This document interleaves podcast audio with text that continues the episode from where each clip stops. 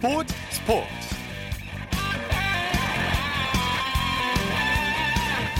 여러분 안녕하십니까? 아나운서 이창진입니다. 한국 테니스 간판 정현 선수가 세계 랭킹 2위인 라파엘 나달과 맞대결을 벌이게 됩니다. 한국 시간으로 내일 새벽 3시죠. 미국 뉴욕의 내셔널 테니스 센터에서 열리는 시즌 마지막 메이저 대회 US 오픈 3라운드 경기에서 나달과 대결을 펼치게 됩니다. 정현 선수는 그동안 나달과 두 번 만나 한 번도 승리를 거두지 못했고요. 허리 부상 때문에 5개월 넘게 코트를 떠나면서 세계 랭킹이 170위까지 떨어진 상태로 다윗과 골리앗의 싸움에 기우되고 있습니다. 하지만 정현 선수 어제 열린 스페인의 베르다스코와의 경기에서는 끝까지 포기하지 않고 3시간 22분의 대접전을 벌인 끝에 드라마 같은 역전승을 거뒀는데요. 정현 선수가 이 여세를 몰아서 나달과도 좋은 경기를 펼쳐주기를 기대하겠습니다. 토요일 스포츠 스포츠 먼저 축구 소식으로 시작합니다. 베스트 11의 손병하 기자입니다. 안녕하세요. 네, 안녕하세요. 자, 월요일 오는 월요일에 A 대표팀과 올림픽 대표팀이 동시에 소집되죠? 네. 월요일인 9월 2일 축구 A 대표팀과 올림픽 대표팀이 동시에 소집합니다. 먼저 A 대표팀은 우리 시각으로 9월 10일 밤 10시 30분 시작하는 투르크메니스탄전을 위해 소집합니다. 이 투르크메니스탄전은 2022년 카타르에서 열리는 월드컵 본선 진출을 위한 아시아 예선 첫 경기인데요. 네. 파울루 벤투 감독이 이끄는 우리 A 대표팀은 투르크메니스탄전을 시작으로 본격적인 2차 예선 여정을 시작합니다. 2020년 도쿄 올림픽 축구 본선 진출에 도전하는 올림픽 대표팀도 모입니다. 올림픽 대표팀은 2일부터 제주도에서 9일 동안 전지훈련과 평가전을 실시하는데요. 시리아와 6일과 9일 두 차례 평가전을 하며 내년 1월 태국에서 열리는 도쿄올림픽 남자축구 아시아 예선을 준비하게 됩니다. 네. A 대표팀 소식부터 살펴볼까요? 이번 대표팀에는 단연 김신욱 선수의 합류가 눈에 띄죠? 네, 그렇습니다.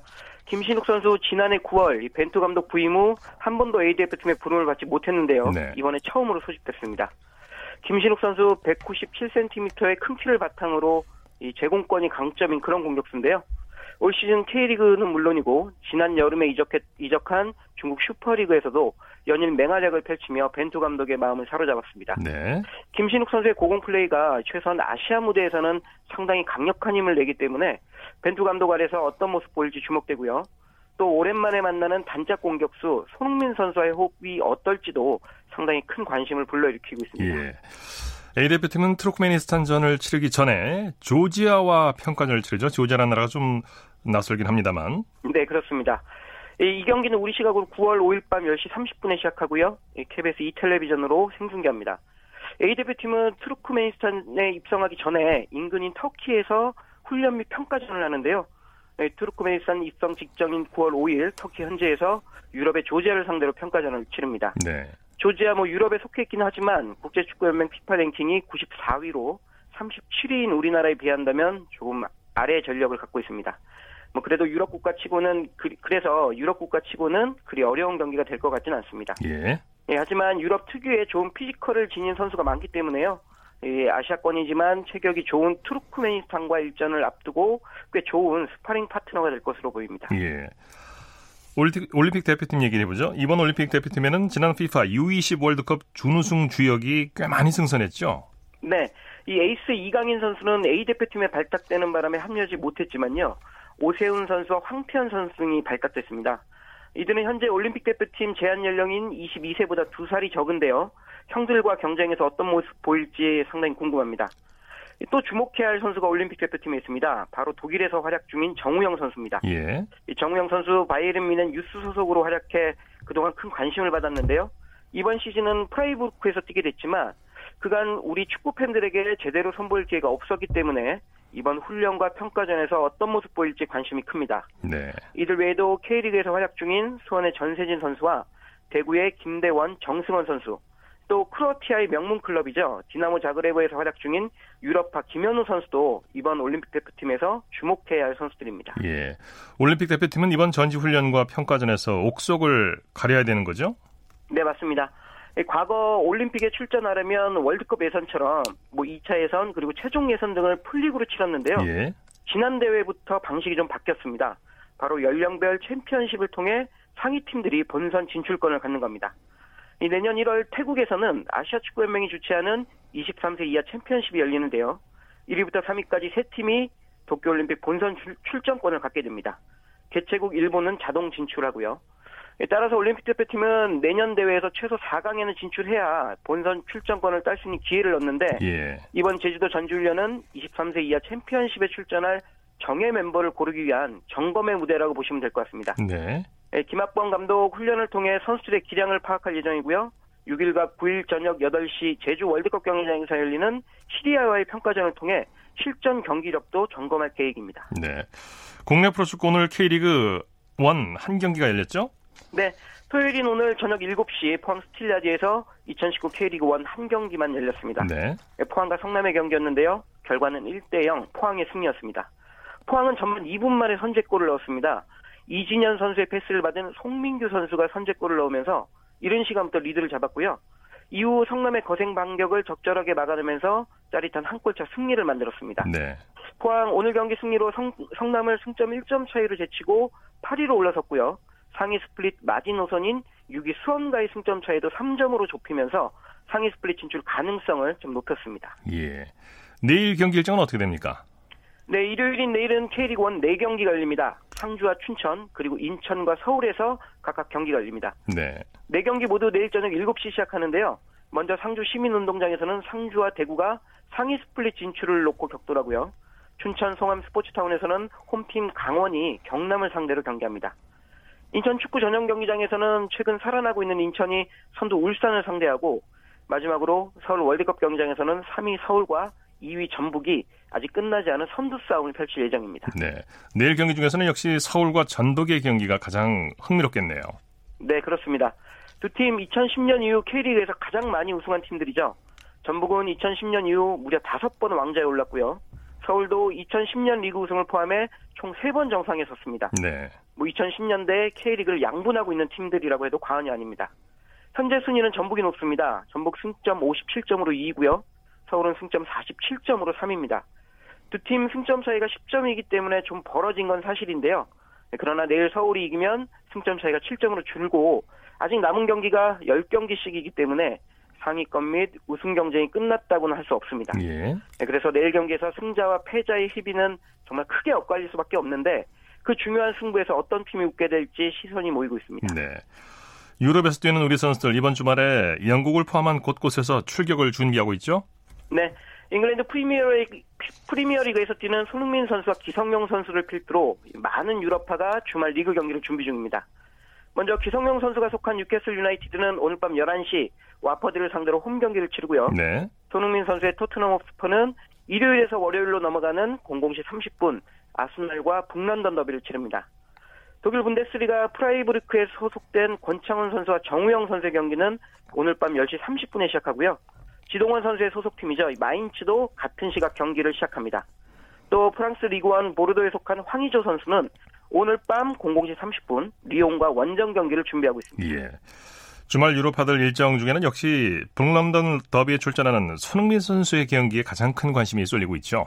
네, 맞습니다. 영국의 수도 런던의 북쪽에 위치한 팀들인 토트넘과 아스날의 맞대결을 북런던 더비라고 부르는데요. 영국에서 가장 치열하고 유명하고요. 세계적으로도 손꼽히는 더비 매치입니다. 예. 이번 맞대결에서도 분명히 치열한 승부가 펼쳐질 텐데요. 이런 경기에 토트넘 손흥민 선수가 출격해서 어떤 활약을 펼칠지 주목받고 있습니다. 네. 손흥민 선수 지난 3라운드에서 이번 시즌 첫 출전했죠. 뭐 골은 없었지만 여전히 위협적인 모습을 보이면서 이번 시즌에도 기대감을 키우고 있습니다. 만약 손흥민 선수가 북런던 더비에서 골을 넣고 팀의 승리까지 선사한다면 당연히 가치는 더 커질 것으로 예상되는데요.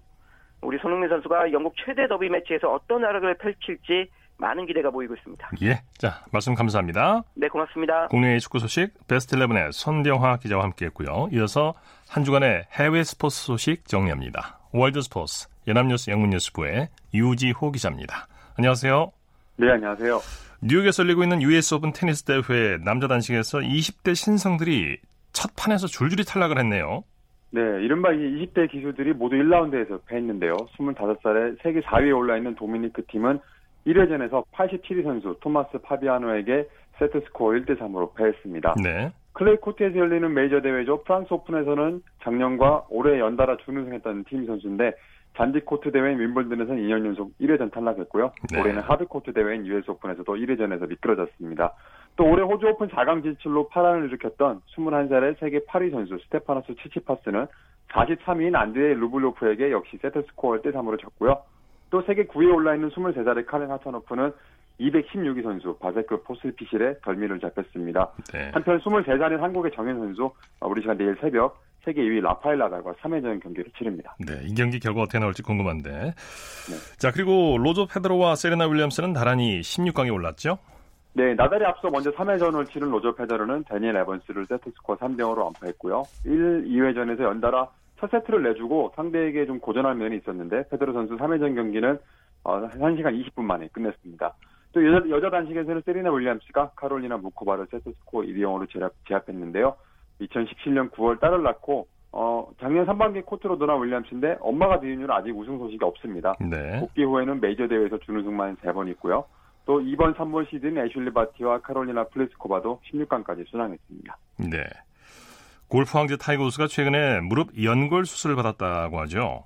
네, 우즈가 소셜 미디어를 통해 지난주 수요일 발표를 했는데요. 어, 왼쪽 무릎 관절경 수술을 받았다고 합니다. 네. 걷는 데는 아직 문제가 없고요. 곧 연습을 다시 할 수 있을 것이라고 했는데요. 우즈는 일단 10월 말 일본에서 열리는 어, PGA 투어 조조 챔피언십에는 출전할 예정입니다. 또 최근 관절경 수술 기술이 좋아져서 가을 일정에는 영향을 주지 않을 거라고 했고요. 허리 부상으로 굉장히 고생했던 우즈인데 2014년부터 17년 사이에 허리 수술만 4번 받았었고 어, 왼쪽 무릎, 수, 무릎 수술은 이번에 다섯 번째입니다. 네. 남자 100m 세계 기록 보유자인 우사인 볼트가 도쿄올림픽 주경기장 완공 행사에서 레이스를 펼친다고 하죠. 네, 일본 언론이 지난 화요일 이 볼트가 2020 도쿄올림픽 또 패럴림픽 메인 스타디움으로 쓰일 신국립경기장 완공 기념 행사에서 이벤트 경기를 펼친다고 보도를 했습니다. 경기장 공사는 올해 12월 중 마무리되고요. 12월 21일에 완공 행사가 열릴 예정인데요. 네. 볼트는 세 번 올림픽에 나서서 100m와 200m 3연패를 달성했고 개주에서도 금메달 두 개를 땄던 위대한 육상 선수죠. 어, 볼트가 세운 남자 100m의 9초 58, 또 200m 19초 19의 세계 기록은 불명의 기록으로 평가, 네. 평가받고 있죠. 또 완공 이벤트에 어울리는 스타라고 할 수 있겠는데요. 이 이벤트의 자세한 내용은 아직 알려지지 않았는데 일단 10월 중에는 행사 계획이 공개될 것으로 보입니다. 네. IOC가 새로 선수위원회에 이름을 올릴 후보자들을 받고 있는데 쟁쟁한 경쟁자들이 나섰다고요? 네, 이번에 후보 중 한 명이 이탈리아의 수영 선수 페데리카 펠레그리니인데요. 2008년 올림픽 여자 자유형 200m 금메달리스트고 어, 올해 광주 세계 수영 선수권 같은 종목 우승을 차지했던 선수입니다. 또 미국 프로농구 NBA에서 올스타 6번 뽑혔고 어, 로스앤젤레스 레이커스 소속으로 두 번 우승을 차지했던 스페인의 파우 가솔도 후보에 등록이 됐는데요. 예. IOC는 이번에 4명의 선수위원들을 뽑을 예정입니다. 2020년 도쿄올림픽 때 8년 임기가 끝나는 위원들이 4명 있는데요. 어, 이 중에는 선수위원회 위원장인 짐바브웨 수영선수 출신인 커스티 코벤트리도 포함되어 있습니다.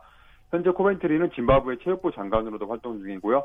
일단 선수위원회 위원장으로서 재선 자격이 있지만 아직 재선에 나설지는 결정되지 않았습니다. 네. 어, IOC는 후보 등록을 9일까지 받을 예정이고요. 12월까지 후보자들의 자격을 조사할 예정이라고 합니다. 네. 미국 육상 스타 알리슨 펠릭스가 아홉 번째로 세계 육상 선수권 대회에 출전하게 된다고요? 네, 미국 육상경기연맹이 지난 목요일 펠릭스가 여자 1600m 계주 후보 명단에 있고 또 도하 세계선수권 엔트리를 제출하는 9월 6일까지는 고심해서 결정할 것이라고 했는데요. 어, 펠릭스는 올해 7월 미국 육상선수권 대회 여자 400m에서 준결선에서 세계선수권 기준기록을 통과했습니다. 네. 하지만 결승에서는 기준기록을 통과하지 못해서 개인 종목 출전은 좌절됐지만 일단 개주 후보 자격은 얻었는데요. 최근까지도 출전을 망설였는데 훈련을 통해서 조금 자신감을 얻었다고 합니다. 어, 펠릭스가 9월 4일 미국 유럽 친선 경기 대회 여자 400m에 출전하는데 이 경기 결과에 따라서 세계 선수권 출전 여부를 결정할 것으로 보이는데요. 어, 펠릭스는 세계 선수권에서 총 15개의 메달을 따서 남녀 통틀어 최다 기록을 갖고 있습니다. 그렇군요. 자, 소식 고맙습니다. 네, 감사합니다. 월드스포스 예남뉴스 영문뉴스부의 유지호 기자였습니다.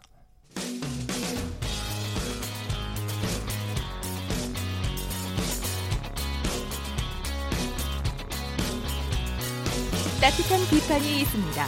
냉철한 분석이 있습니다. 스포츠 스포츠. 이어 매주 토요일 보내드리는 정수진의 스포츠 현장 시간입니다. 야구, 축구, 농구 등에 비해서 상대적으로 어, 큰 인기를 누리지 못하고 있는 핸드볼. 하지만 어, 더 많은 팬들과 소통하고 핸드볼의 미래를 이끌어 나갈 꿈나무를 발굴하고 육성하기 위해서 다양한 노력을 기울이고 있는데요. 오늘은 그 일환으로 열린 중고 선수권 대회 현장으로 함께 가보시죠.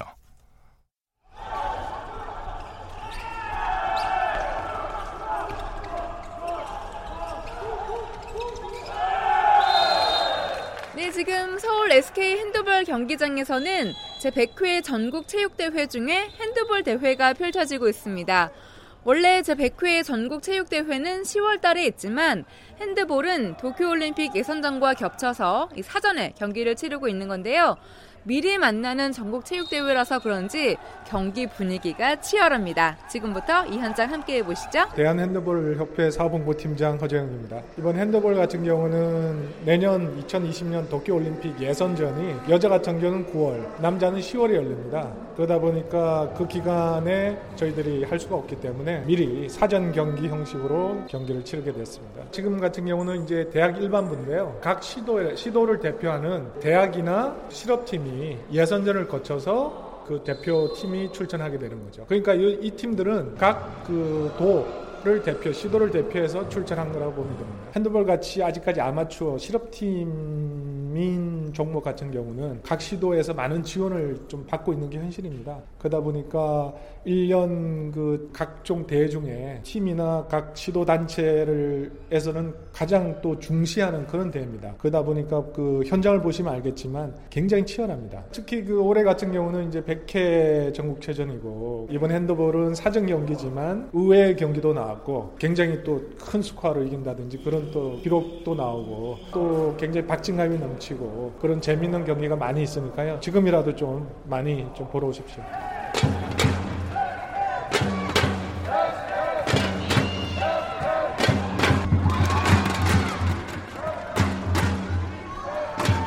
네, 지금 제가 함께 하고 있는 경기는요. 충청북도 대표인 SK 호크스와 경상북도 대표인 국군체육부대 상호와의 경기인데요.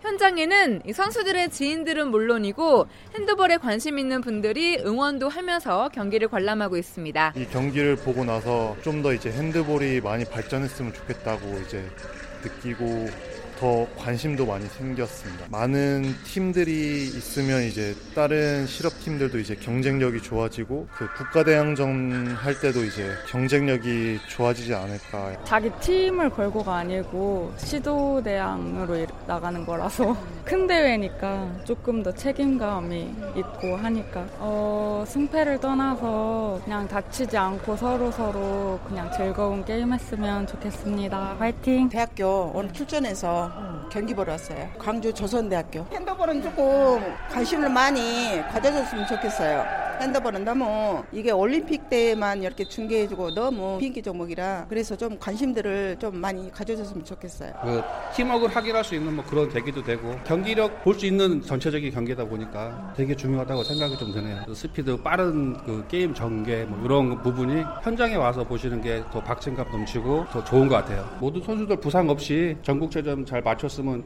좋겠습니다. 저는 예, 파이팅! 우리 선수들 다 다치지 않고 열심히 모든 걸 다해서 다 최선을 다 했으면 좋겠어요. 파이팅!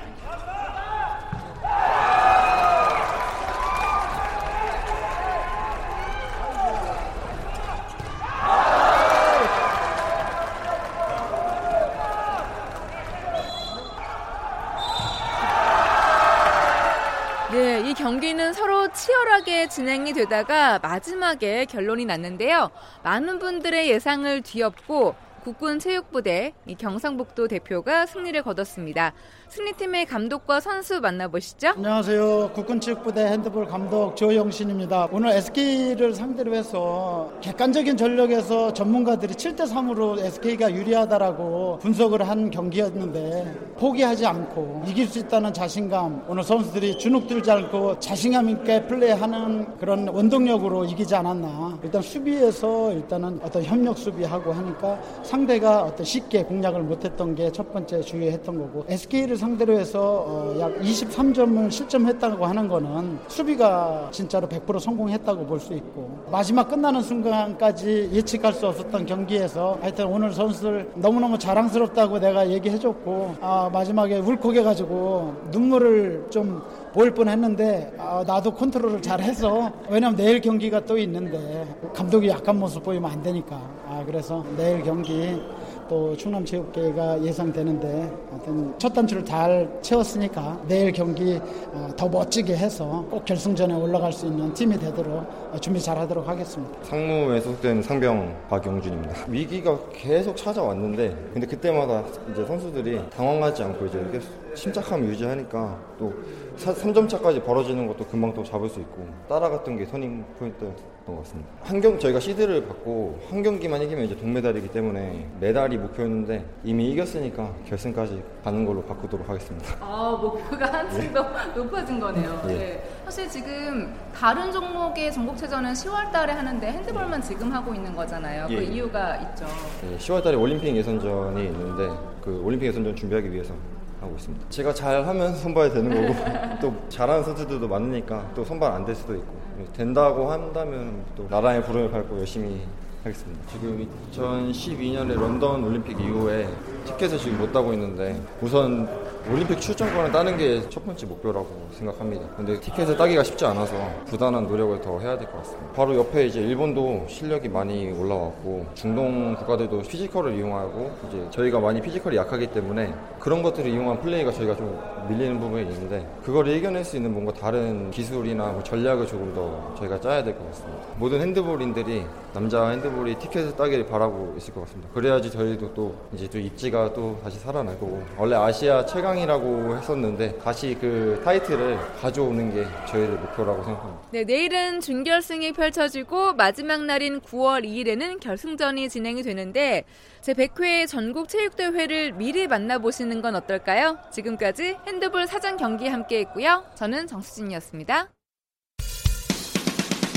쳤다 하면 홈런이고 슛 골이고 각본 없는 한편의 드라마 그것이 바로 그 것이 바로 손에 잡힌 우승 트로피. 목에 걸린 그 배달. 너와 내가 하나 되는 그것이 바로 그것이 바로 그것이 바로 꿈꾸던 스포츠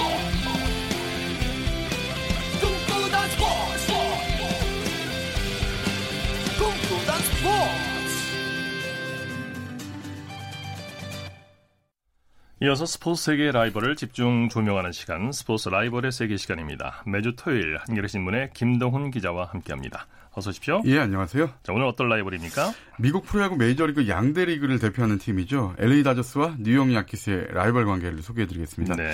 LA 다저스는 내셔널 리그, 뉴욕 양키스는 아메리칸 리그를 대표하는 팀인데요. 1957년까지는 두 팀이 똑같이 뉴욕을 연고지로 해서 라이벌 대결을 펼쳤습니다. 예, 요즘 류현진 선수 보면서 속상한 분들 많으실 것 같은데. 예. 현재 두 팀이 양대리그 승률 1위를 기록 중이죠? 그렇습니다. 오늘까지 뉴욕 양키스가 88승 48패, 승률 6할 4푼 7리로 휴스턴과 휴스턴과 함께 메이저리그 아 예, 아메리칸 리그 승률 1위고요. LA 다저스는 88승 49패로 역시 6, 6할 4푼 2리의 승률로 내셔널 리그 승률 1위입니다. 네. 자, 두 팀에 대해서 알아보죠. 먼저 뉴욕 양키스는 어떤 팀입니까? 1901년 창단한 메이저리그 최고 명문, 명문 팀입니다. 월드 시리즈 40번 진출해서 27번이나 우승을 차지했는데요. 어, 이것은 메이저리그 30개 팀 중에 가장 많이 월드 시리즈에 진출한 횟수고 또 우승 횟수도 압도적으로, 압도적으로 가장 많습니다. 네. 이 양키스는 또 아메리칸 리그 40회 우승, 또 동부지구 1위 16회 우승을 어, 기록해가지고 이 부문 모두 최다 기록을 가지고 있습니다. 네. LA 다저스는 어떤 팀인가요? 1883년에 창단됐는데요. 이 과거에는 뉴욕의 브루클린을 연고로 해서 브루클린 다저스로 불리다가 1958년 캘리포니아주의 로스앤젤레스로 연고지를 옮겼습니다. 네. 이 LA 다저스는 1955년 뉴욕 양키스를 꺾고 월드 시리즈 첫 우승을 차지한 이후에 모두 6번 월드 시리즈 정상에 올랐고요. 내셔널리그 우승은 22번, 어, 내셔널리그 서부지구 1위는 11번 기록을 했습니다. 이 다저스는 메이저리그 최초 기록을 많이 가지고 있는데요. 1939년 처음으로 경기를 텔레비전으로 중계를 했고요. 1941년에는 배팅 헬멧을 사용한 최초의 팀입니다.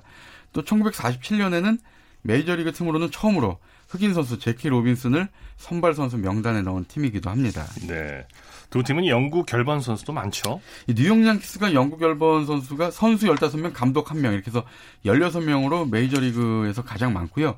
이 대표적인 선수가 베이브 루스를 비롯해서 루 게릭, 조 디마지오, 요기 베라, 레지 잭슨 이런 선수들입니다. 네, 네. LA 다저스의 영구 결번은 메이저리그 30개 팀에서 모두 결번 처리된 이 재키 로빈슨을 포함해서 전 감독이자 단장이었죠. 토미 라소다 그리고 샌디 코팩스, 돈 드라이스데일 등 모두 10명입니다. 네네. 그런데 두 팀이 사실 각각 전통의 라이벌 팀이 따로 있죠. 그렇습니다. 뉴욕 양키스는 뭐 잘 알려져 있다시피 보스턴 레드삭스와 앙숙 관계고요. 이 같은 아메리칸 리그 동부지구 소속인데 1920년 베이브 루스 트레이드 사건에서 비롯된 이 밤비노의 저주가 발단이 됐죠. 네네. 또 라이벌의 배경에는 서로 미국의 대표 도시라는 자존심이 깔려 있습니다. 네. 이 양키스는 베이브 루스가 활약한 15년 동안 7번이나 월드 시리즈 올라서 4번이나 우승을 차지한 반면에 어, 보스턴 레드삭스는 그 15년 동안 9번이나 아메리칸 리그 동부지구 꼴찌를 기록했습니다. 네. LA 다저스의 지구 라이벌은 샌프란시스코 자이언츠죠? 그렇습니다. 이 다저스와 자이언츠는 어떻게 보면 이제 양키스와 레드삭스보다도 라이벌 역사가 더 오래된 무려 135년 동안 라이벌 관계를 이어가고 있습니다. 네. 이 흥미로운 점은 두 팀이 똑같이 뉴욕을 연고로 해서 1957년까지 무려 74년 동안 라이벌전을 펼치다가 1958년에 연고지를 똑같이 캘리포니아주로 옮기게 됩니다. 그래서 LA와 샌프란시스코를 연고지로 해서 라이벌전을 이어가고 있는데요. 네. 즉 미국 동부에서 74년, 미국 서부로 옮겨서 61년째 라이벌 관계를 이어가고 있습니다. 예. 하지만 월드 시리즈에서 가장 많이 만난 팀은 LA 다저스와 뉴욕 양키스죠. 그렇습니다. 월드 시리즈에서 11번이나 두 팀이 만났는데요. 뉴욕 양키스가 8승 3패로 앞서 있습니다. 어, 다저스는 뉴욕의 브루클린이 연고지였던 1883년부터 1957년까지 브루클린 다저스라는 이름으로 양키스하고 뉴욕 지역 라이벌 구도를 형성했는데 예. 어, 1940, 50년대 월드 시리즈에서 7번이나 만났고요. 그중 4번이나 승부가 마지막 7차전에서 갈릴 정도로 치열했습니다. 예. 이 가운데 양키스가 1955년 한 번만 다저스한테 우승을 내줬고 나머지 6번을 다 이겨서 우승을 차지했습니다. 예. 이후에 다저스가 로스앤젤레스로 옮긴 뒤에 1960년대부터 두 팀이 이제 월드 시리즈에서 어, 1963년, 77년, 78년, 81년 이렇게 네 번 만났는데 똑같이 2승 2패씩 나눠 가졌습니다. 라이벌이 맞군요.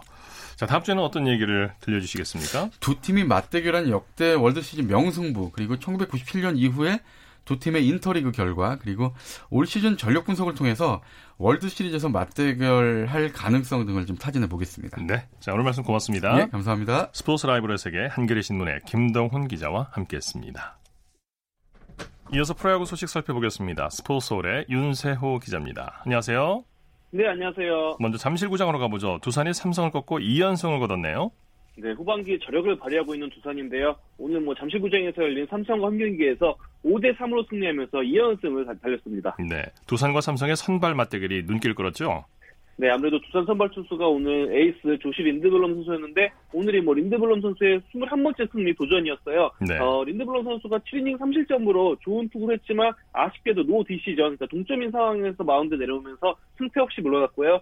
어, 삼성 선발 투수인 최채흥 선수도 6과 3분의 1이닝 동안 어, 3실점으로 좋은 모습을 보여줬습니다. 오늘 뭐 양팀 선발 투수가 치열한 선발 대결을 벌였다라고 볼 수 있을 것 같습니다. 네. 양팀이 초반부터 치열한 타격전을 펼쳤죠?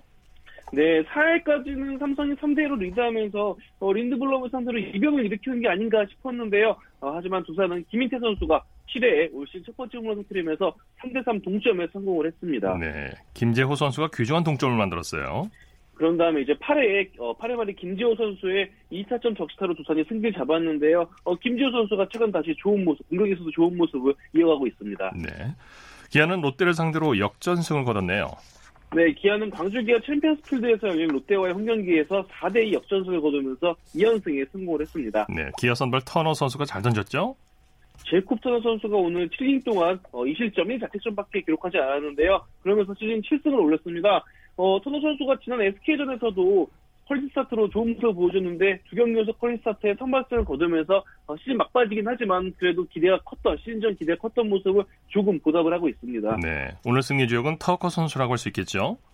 네, 기아 외야수 프레스턴 프레스틴 터커 선수가 오늘 뭐 주인공이라고 볼 수 있을 것 같습니다. 어, 터커 선수가 4회 2대2 동점에서 역전 투런포를 기록을 했는데요. 어, 그러면서 시즌 8홈런을 기록했고요. 터커 선수의 홈런으로 기아가 또 승리를 할 수 있었습니다. 네. 롯데가 지긴 했지만 민병헌 선수가 또 기록을 하나 세웠어요. 롯데 1번 타자 민병헌 선수가 오늘 1회 초 어, 초구 홈런을 기록을 했습니다. 예. 그러면서 KBO 리그 사상 38번째 리드오프 초구 홈런을 기록을 했는데요. 뭐 거의 뭐 경기가 시작되자마자 홈런이 나왔다라고 보면 될 것 같습니다. 예, 예. KT는 한화에게 완승을 거뒀네요.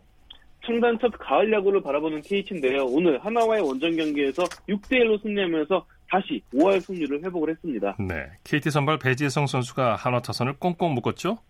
오늘 배제성 선수 6이닝 동안 어, 8개의 안타를 맞았지만 그래도 볼넷 2개 5탈삼진 무실점으로 어, 위기에 처하면서도 실점하지 않는 모습을 보여줬습니다. 그러면서 네. 올 시즌 8번째 승을 거뒀는데 8승은 KT 국내 투수 최다승 타의 기록입니다. 예. 타선에서는 어, 어떤 선수들이 기여했나요? 어, 티- 어, KT 리드오프인 김력 선수가 결승타 포함 5타수 3안타 1타점으로 활약했고요. 강백호 선수도 4타수 2안타 그리고 뭐 신무준 선수, 유현준 선수도 활약을 했습니다. 네. LG가 선두 SK를 꺾었네요. LG가 인천 SK 행복드림 구장에서 열린 SK와 원정 경기에서 6대 4로 승리를 했습니다. 네. LG 타선 집중력이 대단했어요.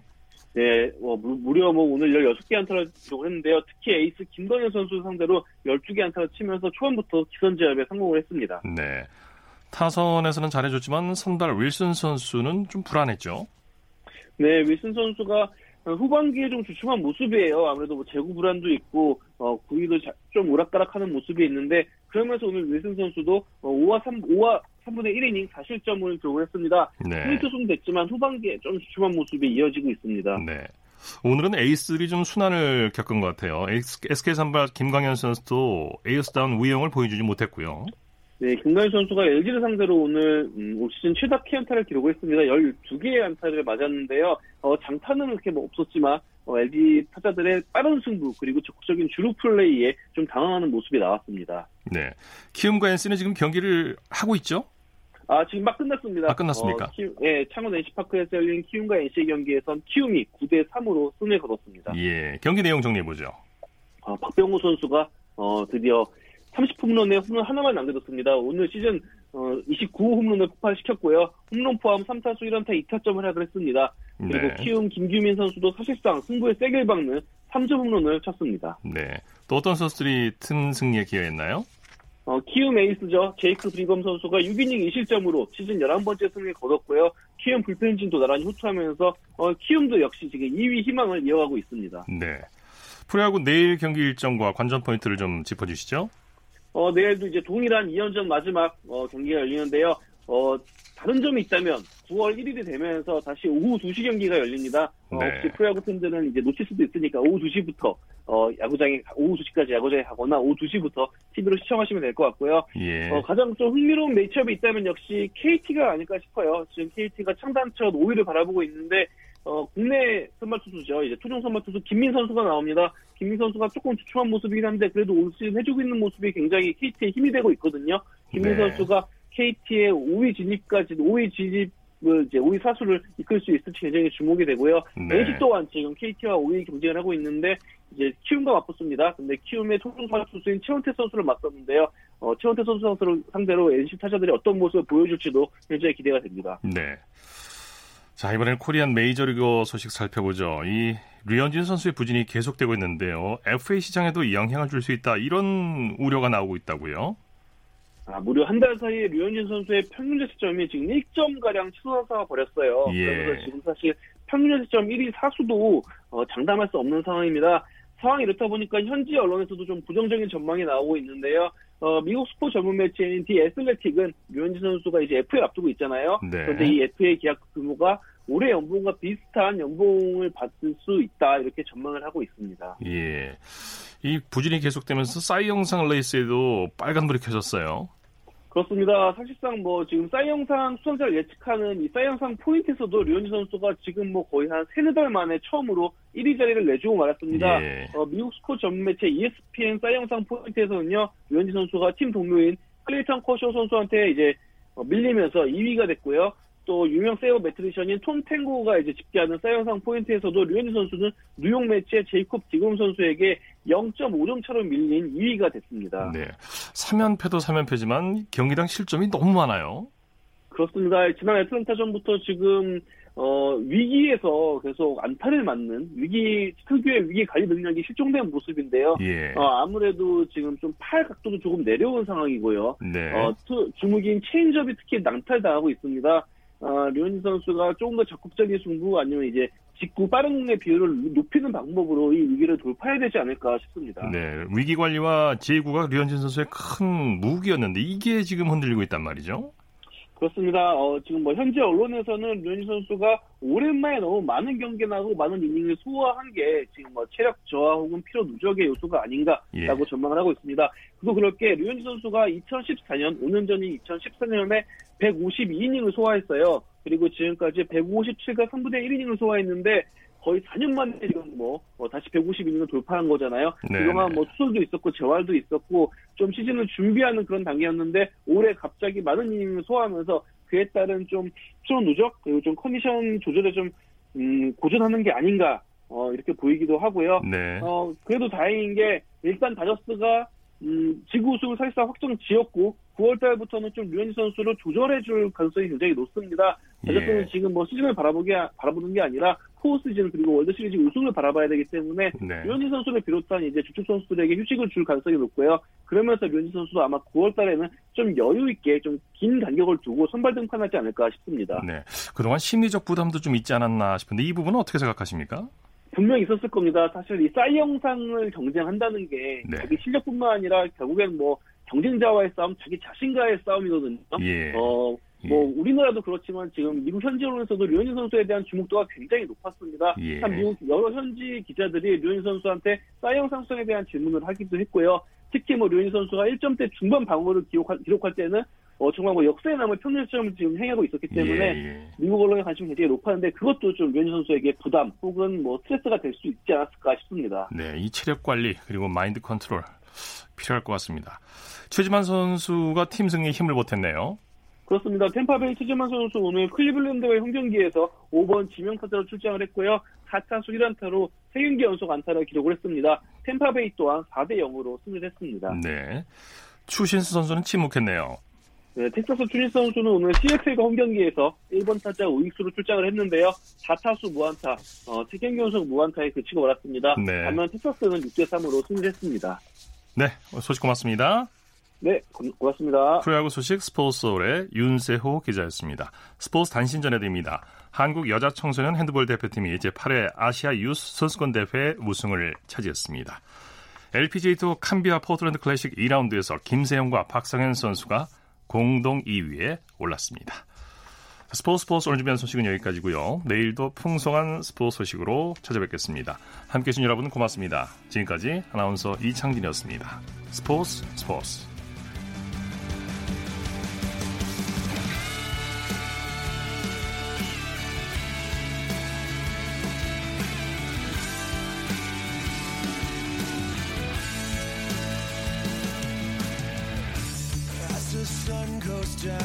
front of me